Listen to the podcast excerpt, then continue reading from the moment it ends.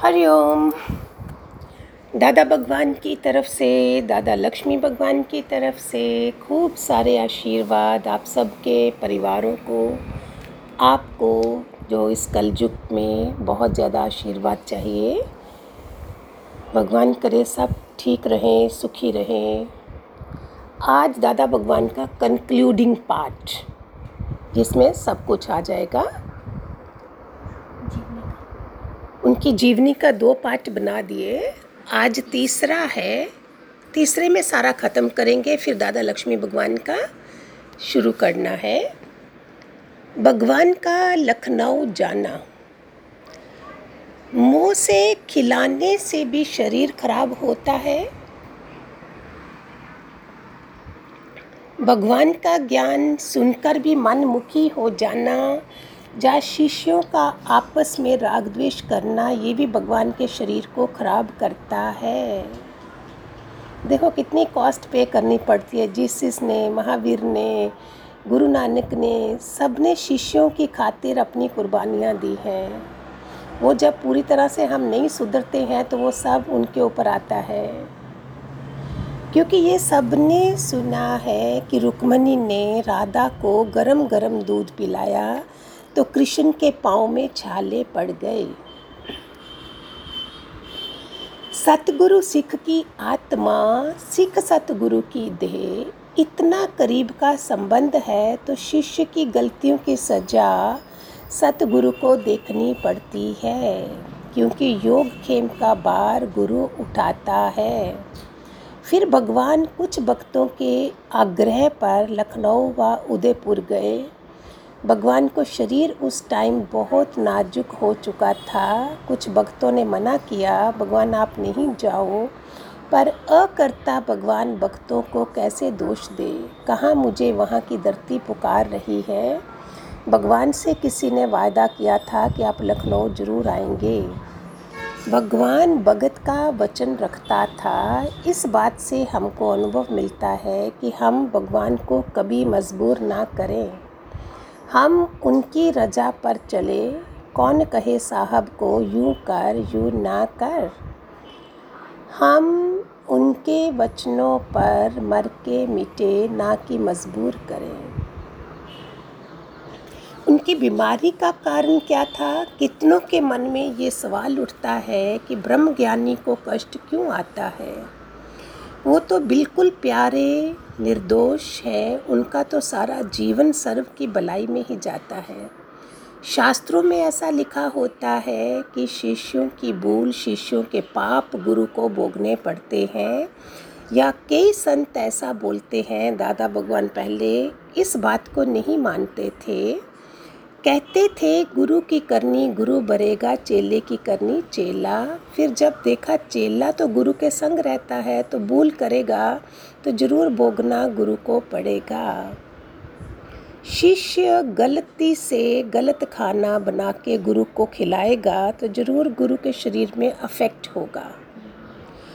आत्मा में तो कोई बात नहीं, क्योंकि शिष्य ने शरण लिया गुरु की तो उसका भार गुरु के ऊपर होगा। जैसे प्लेन में जो भी बैठे हैं उनकी रक्षा का भार पायलट के ऊपर है। टैक्सी में कोई बैठता है, उसका भार टैक्सी ड्राइवर पर होता है। भगवान ने एक दिन करुणामय आवाज़ में सबको बताया कि या तो तुम भगत ही ना बनो, जहाँ भगत होता है तो पूरी तरह से सरेंडर करो।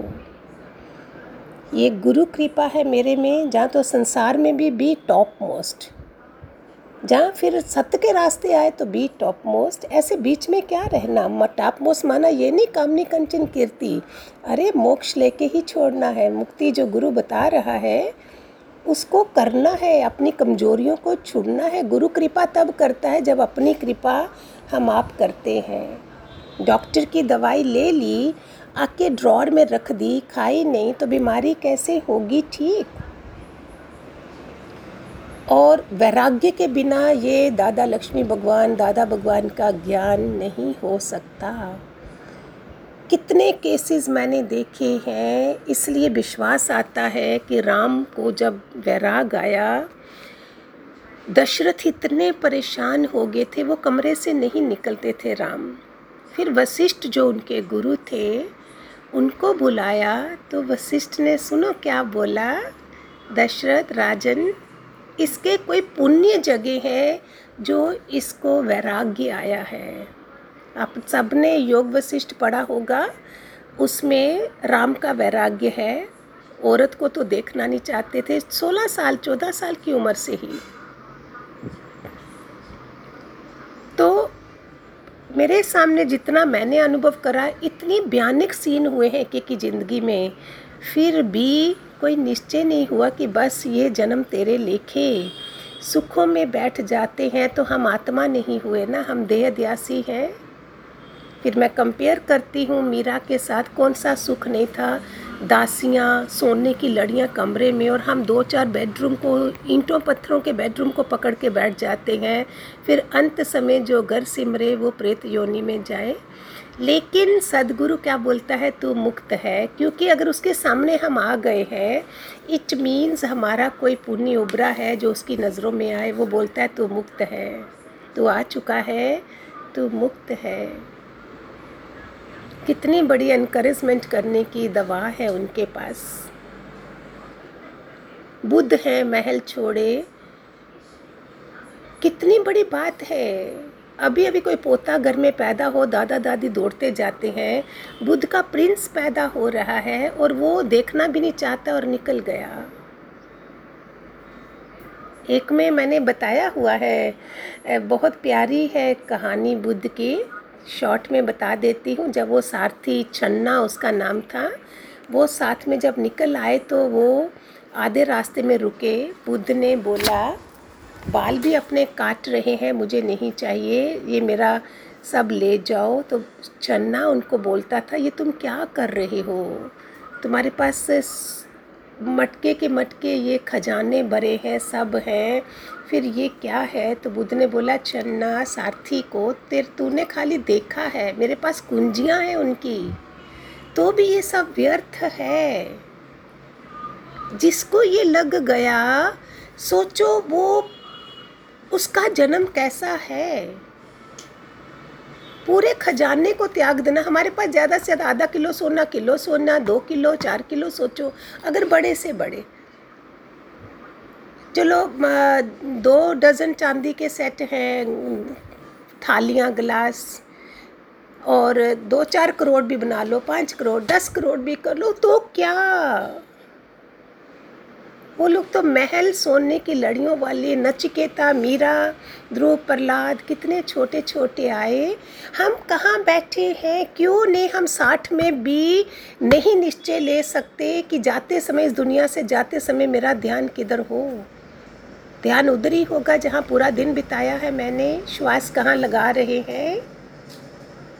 अभी लेटेस्ट मेरे सामने एक कोई हॉस्पिटल में पड़े हैं, तो सत्संगी है, उनके हस्बैंड ही हैं, वेंटिलेटर पे, थोड़ा प्रॉब्लम हुआ हार्ट का, सोचा जा रहे हैं। ये मैं अपनी फीलिंग्स बता रही हूँ और इस चीज़ ने मुझे इतना बदल दिया, आप चाहे मेरी वाणी में सुनो चाहे मेरी आवाज़ में सुनो, इतना फ़र्क आ गया। क्योंकि लाइव देखते हैं तो और फ़र्क पड़ता है ना, बेटे भी आ गए, बेटी भी आ गई, जमाई भी आ गया, और उसके बाद आज 15 दिन हो गए हैं।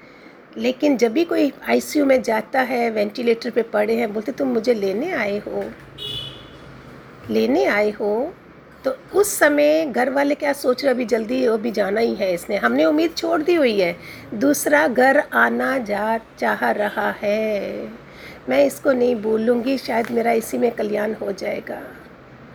दूसरे तैयारी कर रहे हैं, अभी ख़त्म हो आना जाना, हॉस्पिटल का कमरा खाली हो, और वो इंसान घर आना चाह रहा है ना। गुरु का बच्चा जो है उसकी पूरी तैयारी, वो घर में रहता ही ऐसे है कि वो, उसको भगवान से प्यार है, उसने वापस जाना है, वो इधर मोह नहीं रखता है।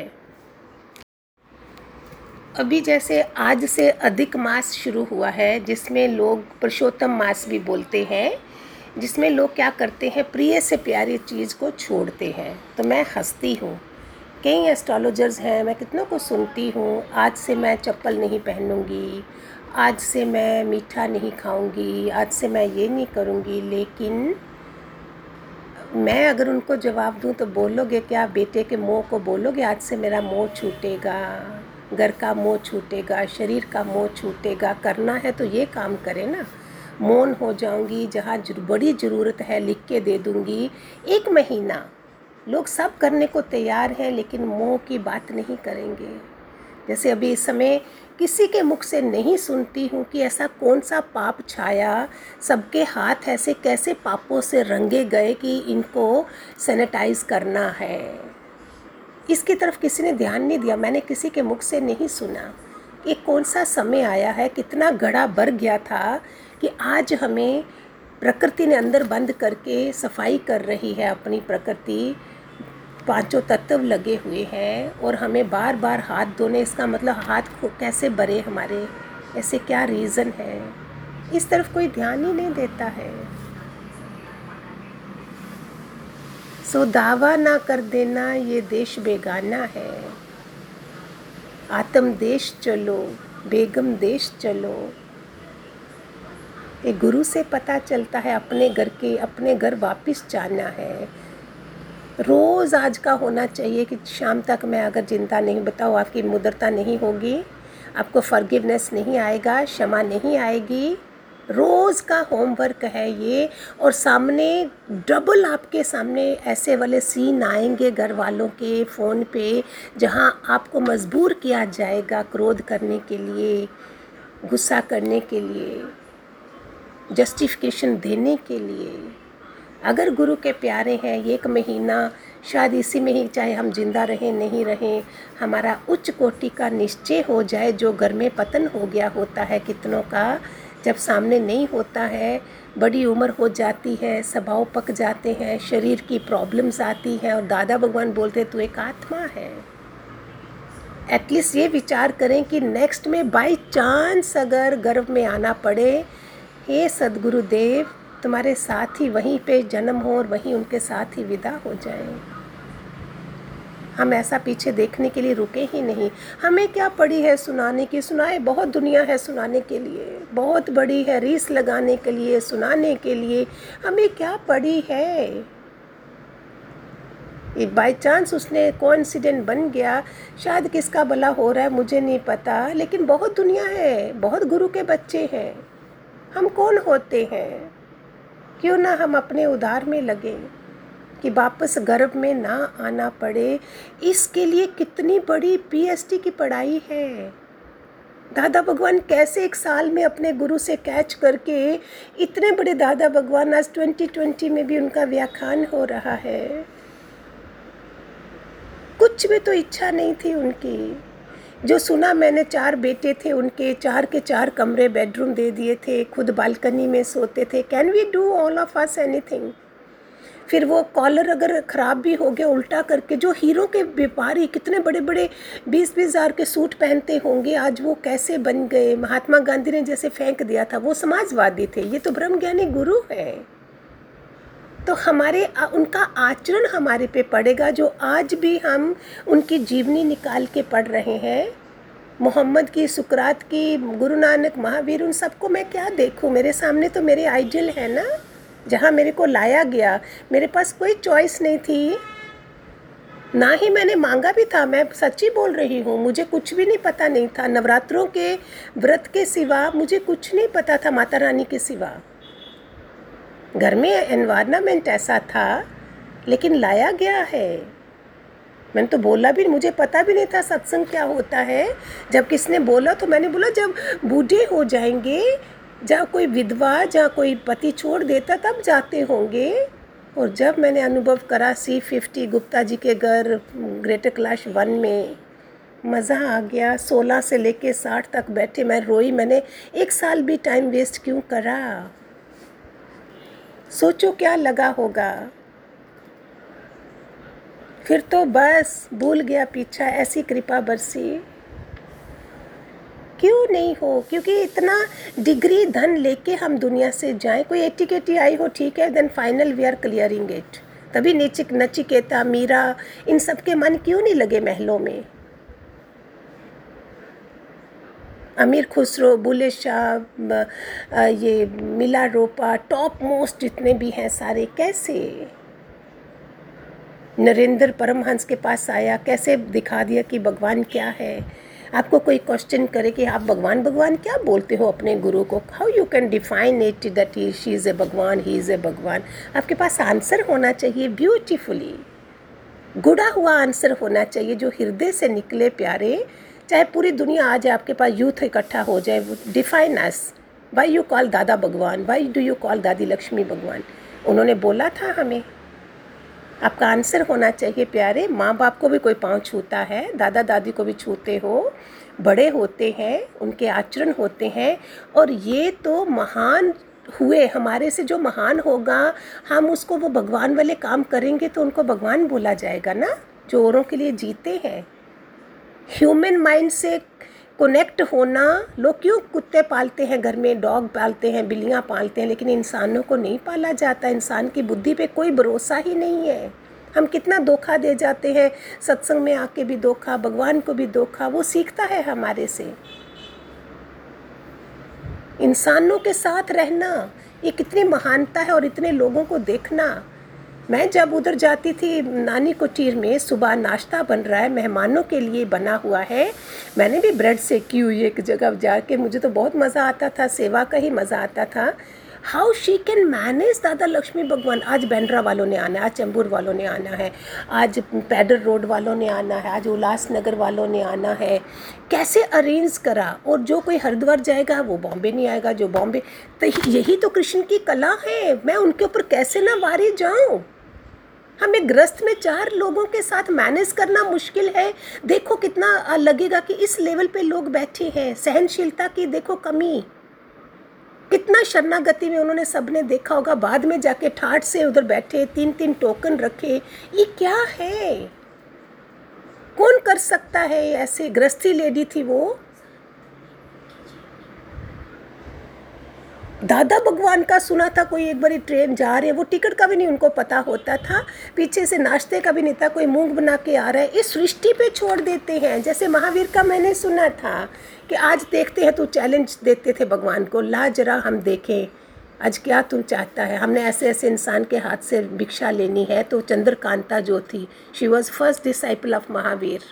सिर मुंडा होना चाहिए, पाँव में बेड़ियाँ हो, हाथ में छज हो और आंखों में आंसू हो। मैं आज उसके हाथ से खाना चाहूँगा। चंद्रकांता कल ही ब्याही गई थी, प्रिंसेस थी, राजा ने क्या करा। देखो जिसको वैराग लगना है उसी के सामने एक्शन करेगा, जिसके आगे वैराग नहीं आना उसके आगे एक्शन भी करो तो वो कंप्रोमाइज़ कर लेंगे। हम बीमारी से भी कंप्रोमाइज़ करते हैं और घर वालों से भी कंप्रोमाइज़ करते हैं। उसने देखा राजा ने दूसरी दासी के अंदर बाहें डाली हैं, उसने सारे उसके कपड़े उतारे जो रात की सजी हुई रानी थी, गहने कपड़े, एक सफ़ेद सा चोला पहन के निकल गई दूसरे दरवाजे से। सारे लोग भागे मंत्री उसको लेने के लिए, उसे सजा दी गई, बाल मुंडा दिए, जेल में रखा गया, पाँव में बेड़ियाँ पड़ी थी, हाथ में छज था, आंखों में आंसू थे। ये कंडीशन देते थे भगवान को ये लोग, सारे महान आत्माएं। तभी तो महान आत्माएं हम क्या हैं।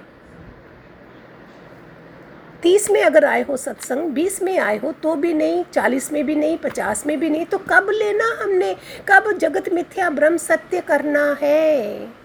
अगर मेरे को 10 साल में गुस्सा आता था, 20 में भी वही हाल है, 30 में भी, 40 में भी, 50 में भी हम प्लेटें तोड़ रहे हैं, चाहे जेंट्स हैं चाहे लेडीज़ हैं।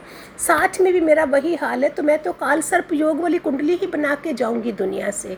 ये स्वभाव संस्कार फिर आगे जाएगा। तो मैंने प्रोग्रेस क्या करी इतने बड़े ब्रह्म ज्ञानी गुरु के पास आके। मन भी चल रहा है, निंदा भी हो रही है, निंदा नहीं कर रहे हो, सुन तो रहे हो, तो मिक्स कर्मास भी बन रहे हैं। फिर पतन हो गया ना घर में बैठ के कितनों का। घड़ी जो बिसरू राम को ब्रह्म हत्या होए, ये क्या है। अभी भी हमें ये संसार सच लग रहा है। कोरोना के समय एवरी डे मृत्यु लोक है, जमराज आए हुए हैं धरती पे।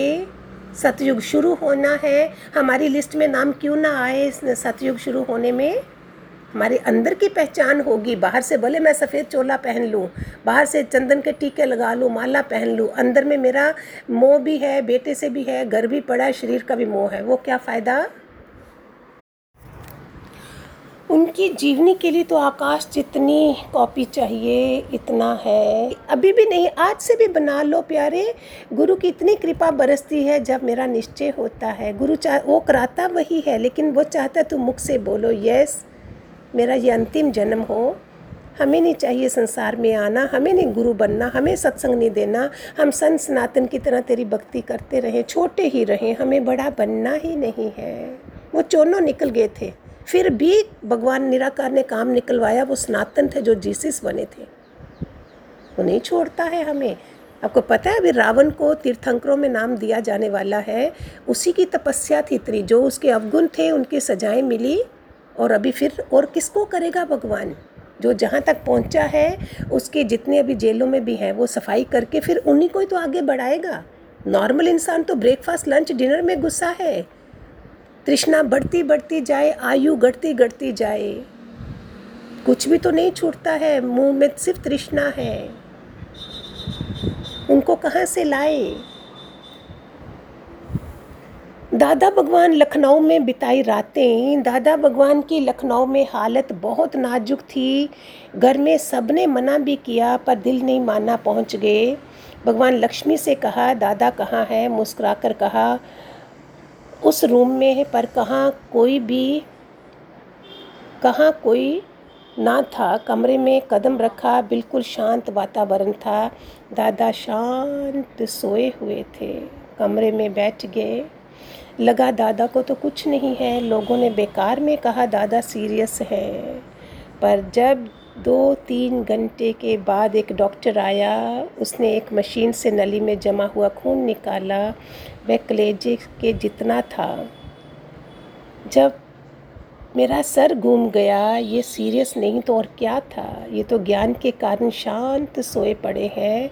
सारी रात दादा के कमरे में सोया रहा, देखा कितना शांत वातावरण था, इतना शांत कि कोई खटक नहीं, कोई आवाज़ नहीं, बिल्कुल शांत।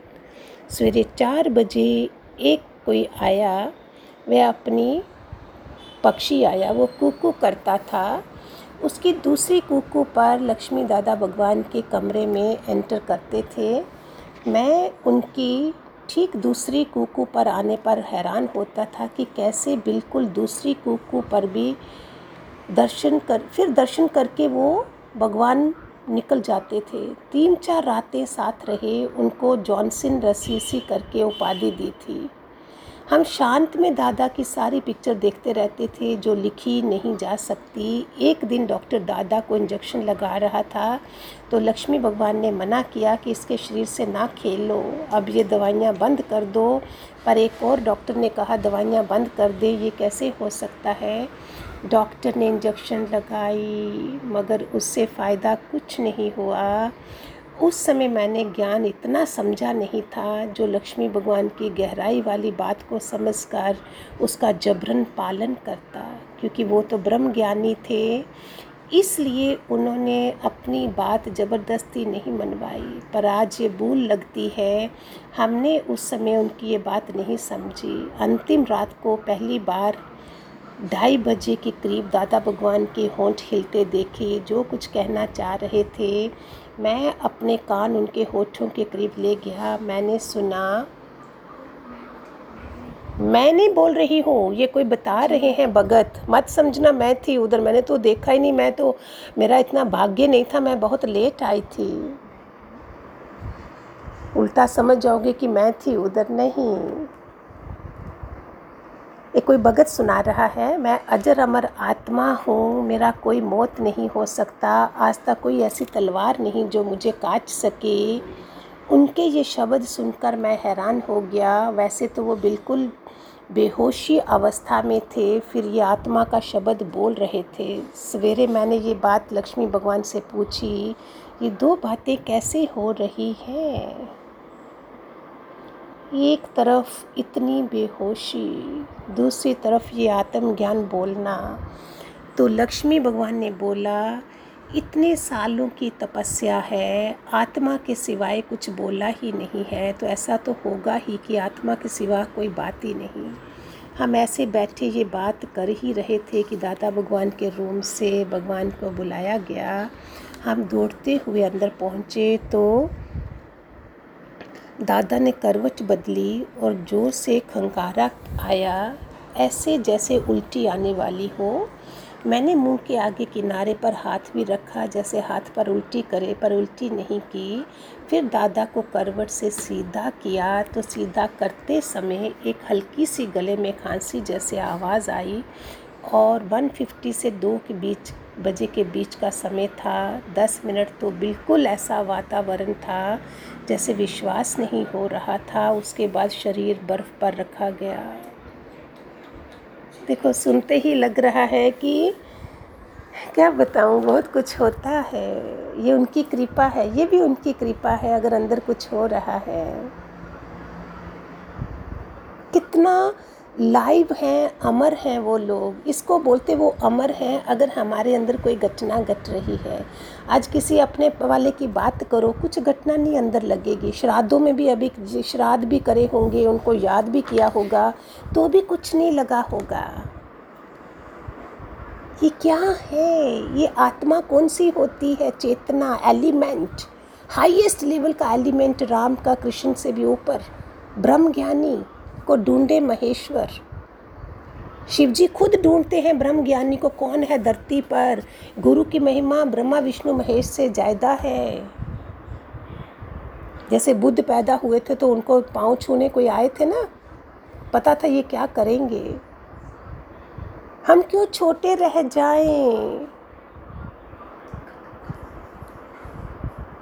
जब दूसरी बर्फ़ पर शरीर को रखा तो देखकर दंग रह गए कि बर्फ़ की सिल्ली वैसी ही पड़ी थी, वो पिघली ही नहीं थी। बड़े आश्चर्य की बात थी। शरीर 30 घंटे के बाद भी इतना कोमल था जिसकी कोई हद ना थी।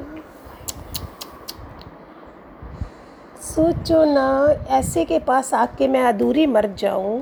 मोह में, काम में, क्रोध में, लोभ में, अहंकार, मन बुद्धि नहीं छूटे तो लानत है मुझे भी, अगर हम ये सब नहीं समझें। वो क्या करे? कृष्ण तो पास में है लेकिन दुर्योधन है तो उसके ऊपर क्या असर होगा? अर्जुन हो तो असर होता है ना। बुद्धि भी है, विवेक भी है।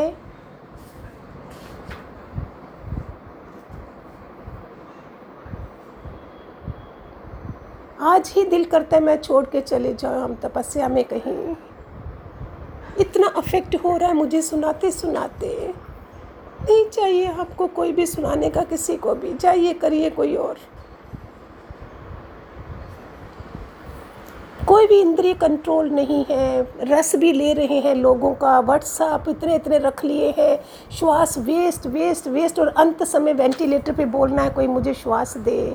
कितनी बड़ी एग्जाम्पल है सिकंदर की। चढ़ाइयाँ चढ़ चढ़ के आधा राज्य देना चाहता है लेकिन श्वास नहीं बचेगा मिलेगा। तभी उसने बोला जाते समय कि मेरे हाथ नंगे रखना, मैं क्या लेके गया। ऊंचे घराने में जन्म लेकर, ऊंची सोसाइटी में रहकर भी किस प्रकार से उन्होंने अपने जीवन को चेंज किया, किस तरह से अपने जीवन को उन्होंने नॉन पोजीशन बनाया, ये उनकी अपने में अपनी मिसाल और अलौकिक आदर्श है। जो कोई भी उनके संपर्क में आया उसके ऊपर उनके आदर्श की छाप पड़े बिना ना रह सकी। मेरा उस पर कलर चढ़े ना कि संसार का मुझ पे। आज जितने भी आप सुन रहे हो, पुराने हो नए हो, जहाँ भी हो, माया का रंग नहीं चढ़ना चाहिए, आपका रंग चढ़ना चाहिए। जैसे गुलाब का फूल पंसारी की दुकान पर ले जाइए, दाल चावल आटा चीनी सब जगह रखो, वो अपनी खुशबू नहीं छोड़ेगा। क्यों माया का रंग लगे? अभी तक रजे नहीं हैं हम। क्या चाहिए? अभी कपड़े धरे के धरे रह जाएंगे, सब कुछ आपका धरे का धरा रह जाना है। और जो साथ लेके जाएंगे वो क्या जाएगा? वही स्वभाव संस्कार दोबारा से। छोटा बच्चा वही बात करेगा जैसी सीडी वो लेके गया है। अभी वो रिकॉर्डिंग की हुई चित्रगुप्त ने सब फिर पैदा होगी, वही संस्कार होंगे। अभी अपने पोतों पोतियों को देखो, लगेगा जी कोई दादाजी आ गए हैं, दादी जी आ गए हैं, वापस आ गए। ओ हो, उनके पास गुरु नहीं था। हमें गुरु को शर्म नहीं करवानी है कि हम किसको ज्ञान दे के आए हैं। ये पीछे ये लोग क्या कर रहे हैं? संसार भी मज़ा ले रहा है और मैं भी मज़ा लूँ। कम मज़ा लिया था जब तक गुरु नहीं मिला था, क्या नहीं करा था गुरु मिलने से पहले। जब दिल करा अपनी मनमानी से चल रही थी, जब दिल करा किसी को खरी खोटी सुना दी, जब दिल करा सो गए, जब दिल करा खाया। क्या था, कोई आश्रम में थे, हम घर में ही है ना। गुरु मिलने के बाद कृपा बरसी और बस झटके से ख़त्म। कब करेंगे हे माधो, बहुत जन्म बिछुड़े, ये जन्म तेरे लेखे, फिर देखो कई जन्मों तक संसार दिखेगा ही नहीं हमें, गुरु अपने पास ही रखेगा। हद हो गई हमारी, 20 में भी नहीं, 40 में नहीं, 50 में नहीं, 60 में नहीं, 70 में भी व्हील चेयर पर औरतें होटल में खाना खाने जाती हैं बच्चों पोतों के साथ। रज्जे नहीं पूरी जवानी में, सीनियर सिटीजनशिप है अभी तो भी, अरे भानप्रस्थी कहाँ है। कसम खा लीजिए, आज मैं बोल रही हूँ, आज अधिक मास शुरू हुआ है, पुरुषोत्तम मास, इसको क्या बोलते हैं, just to be in discipline नहीं था। आज से बोलो कब करना है, मैंने मोह छोड़ना है इस घर का, 2, 4, 10 कमरे का भी हो, सो वॉट, नहीं चाहिए हमको। 4, 10 गाड़ियाँ नीचे फेरारी भी खड़ी हो, फिर भी बाहर ही है दरवाजे पे, मैं निकाली जाऊँगी, मेरा मोह उसमें रह जाएगा। अपने को उन्होंने जहाँ तक ख़त्म किया कि घर में देर से आने पर अगर खाना नहीं बचा है तो बाज़ार से जाकर डबल रोटी से ही पेट भर लेते थे। कोई कपड़ा रात को ओढ़ने को ना मिले तो बरसाती ओढ़कर बालकनी में ही शरीर को सुला देते थे। ये उनका ऐसा उच्च आदर्श है जो हम सभी उनमें श्रद्धा रखने वालों के सामने हैं, और आज भी हमें सीख रहे हैं और आगे भी हमें सिखाते रहेंगे। पूछेंगे आज वचन क्या चला, आज सत्संग में क्या चला, मैं बोलूँगी हाँ आत्मा पे चला। बस समझ आ गई। मैंगो जब मैं खा रही हूँ, आम जो मैं मज़ा ले रही हूँ, क्या किसी को बता सकती हूँ आम मीठा है कि खट्टा है। ऐसे धोखे में रहते हैं। चलो फ़ोनों पे पूछ लेंगे आज कौन सा वचन चला, बस ख़त्म, चलो किचन में अभी, चलो इधर अभी। नहीं प्यारे बच्चों, ऐसे नहीं करना ना, प्लीज़। आप आज तो कुछ कर लो कि वाह आज ही वो दादा दादी दोनों खुश हो जाएँ। कितने बच्चों ने आज कमिटमेंट करी है, यस निश्चय करा है। जो भूल गए हम लॉकडाउन के समय, घर में बह गए अपने वालों के बीच में, आज फिर उठ जाओ, शायद उनकी प्रेरणा से ये हुआ है। आज हमने देखा कि ये मशाल जो दादा भगवान ने अपने पुरुषार्थ से अपने आपने को मिटाकर जलाई है, वे ज्योति जो अपने अस्तित्व को समाप्त करके उन्होंने प्रकट की, आज किस तरह से एक दूसरे शरीर में समा गई। वह प्रकाश चमचमाती हुई ज्योति लक्ष्मी भगवान के रूप में चमक रही है। हम देखते हैं कि जो श्रद्धालु उस चमचमाती ज्योति के सामने आता है वह चकाचौंध हो जाता है, और जब वह उसके अंदर में अनुभव करता है तो उनकी ज़ुबान बंद हो जाती है। वह ज्योति की चमक जहाँ जहाँ पहुँचती है वहीं पर उसने अपना चमत्कार दिखाया है। मैं एक तुच्छ प्राणी हूँ, ऑर्डिनरी, पता नहीं कैसे उनकी ये झलक पड़ी, आँख पड़ी और कहाँ से कहाँ बना दिया कि आपको सुनाने के काबिल बनाया है। दिल्ली या बॉम्बे, कानपुर हो या लखनऊ, सूरत हो या बनारस, हैदराबाद हो या अहमदाबाद, आगरा हो या ग्वालियर, सब जगह प्रकाश दे रही है। अनेक भटकते हुओं को, मुरझाए चेहरों की, दुखी दिलों की, कर्मों के सताए प्राणियों को, उदास मन की वह ज्योति सच्च रास्ता दिखा रही है, और आगे भी सतमार्ग दिखाती रहेगी, क्योंकि उसमें सच्चाई है, करुणा है, प्रेम का झरना है, निष्कामता की पराकाष्ठा है, समानता है, अजरता है और अमरता का आनंद है। ये उनका जीवन है। मेरे को जो दिया, मैं आपको बायोडाटा बना के दूँ, मुझे क ख भी नहीं आता था। आज नवग्रहों का बारे में, एस्ट्रोलॉजी, वास्तु, खाना क्या है, रखना कैसे है, कलर कैसा, ये कैसे, क्या क्या नहीं दिया, जो कि हमने तो एक ही कलर पहनना है, फिर भी बाकियों को जो संसारी है छोटेपन पे उनको सिखा सकते हैं किस दिशा में सोना है, किस दिशा में मुँह करके खाना है, कैसे नित्य कर्म करना है, कैसे नहाना है, कौन से मंत्र उच्चारण करने हैं। ये सब शरीर की पवित्रता के लिए है। मुर्दा बन के हमको दुनिया से नहीं जाना है, मर्द बन के जाना है। पुरुषोत्तम सुक्तम है ना, पुरुषोत्तम मास है। वो कौन है? क्यों मीरा को जब मना किया जा रहा था मंदिर में औरतें अंदर नहीं जाएंगी, मीरा बोलती है अरे जरा बताइए तो सही मर्द कौन है यहाँ पे, एक कृष्ण के सिवा कौन मर्द है। पुरुष है, प्रकृति दासी है, ये कौन बताता है हमें। हम छोटे लेवल पे चले जाएं, लाश हो गई, अभी अभी हॉस्पिटल में गए, नाम रूप था, अभी लाश आ गई, ये हमारी कीमत है। गुरु आके हमें कितना ऊंचा बनाता है, तीनों लोगों का स्वामी बनाता है। और मुझे चाहिए, मेरी पोती आज बोलती है सत्संग नहीं जाना दादी, चलो दादी सत्संग नहीं जाना, बस मेरी पोती के लिए रह गए। ओ हो वो तो मज़ा करेगी, आपके कंगन भी लेगी, सब लेगी, आपका क्या हुआ। ये है सब। निश्चय कर लीजिए, आज इतनी बड़ी उनकी जीवनी हमने 2020 में सुन रहे हैं। कल मैं उनकी दादा लक्ष्मी भगवान की सुनाऊंगी। उनको तो देखा भी हुआ है, पता नहीं सुना भी सकूंगी कि नहीं, मुझे नहीं पता। चलो हरिओम, खूब सारे उनके आशीर्वाद बरसें कि आपके अंदर आज तो कोई निश्चय हो ही जाए जो एक महीने के लिए पहले ले जाओ। एक महीने का निश्चय एक जन्म तक करवाएगा हमें। महारथी है, शेर हैं हम, बच्चे हैं शेर के। Hariom, God bless, God bless.